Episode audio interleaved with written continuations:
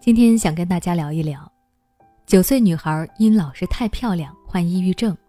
原因真的是这样吗？我最近在网上看到了这么一则新闻：郑州市精神病防治医院接诊了一名九岁的小女孩，结果诊断孩子患有抑郁症。这个诱因竟然是因为她的班主任太漂亮，孩子觉得自己长得丑，不如人家就抑郁了。这件事也引起了大家的关注和讨论。听起来，孩子的问题好像是因为老师长得太好看引起的。但我们深入探究之后会发现，孩子拿自己的外貌跟老师比，这其实只是一个导火索。整个事件追根究底，还是跟父母的家庭教育有关。为什么这么说呢？孩子们的大多数思想行为都是从父母身上耳听目染学得的。当你发现孩子在不断的把自己和他人做比较的时候，你就需要开始反思了，是不是自己曾经有意或者无意的给孩子灌输过相关的思想？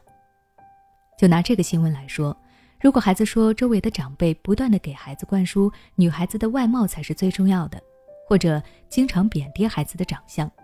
又或者当着孩子的面称赞另一个孩子的长相，夸别人长得多好看等等。那么家长的这些行为就会加深孩子对外貌的焦虑，孩子会听进去大人的话，开始不断拿自己的外表和他人对比，然后不断的贬低自己，觉得自己就是长得不好看，就是不如别人，慢慢的就可能会演变成抑郁。在综艺节目《少年说》中，有一个女孩忍受不了妈妈对自己过分的言语，大哭道：“你怎么总是拿我跟其他同学比较？”为什么我的努力你从来都看不到？妈妈却这样回应：“其实我一直在不断的打击你，以你的性格，不打击会飘的。”当女孩哭着说自己不希望被再打击时，妈妈还是坚持自己的想法。当你很强的时候，我觉得我要拍一下；当你很弱的时候，我觉得我要推你一把。因为无法说服妈妈，最后女孩只能哭着走下台。家长眼里的打击真的能够帮助孩子吗？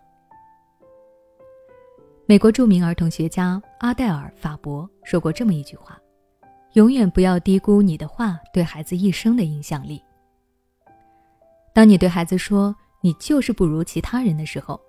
也许你只是希望孩子能够朝着好的方向努力，争取超过对方，但在孩子看来，你就是在不断的否定他，不相信他。当孩子接收太多这样的暗示，他可能真的会认为自己就是不如别人，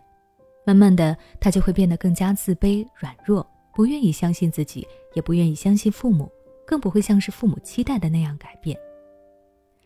因为对于孩子来说，父母就是他们最爱的人，可是连最爱的人都不认可自己了，自己又有什么努力的动力呢？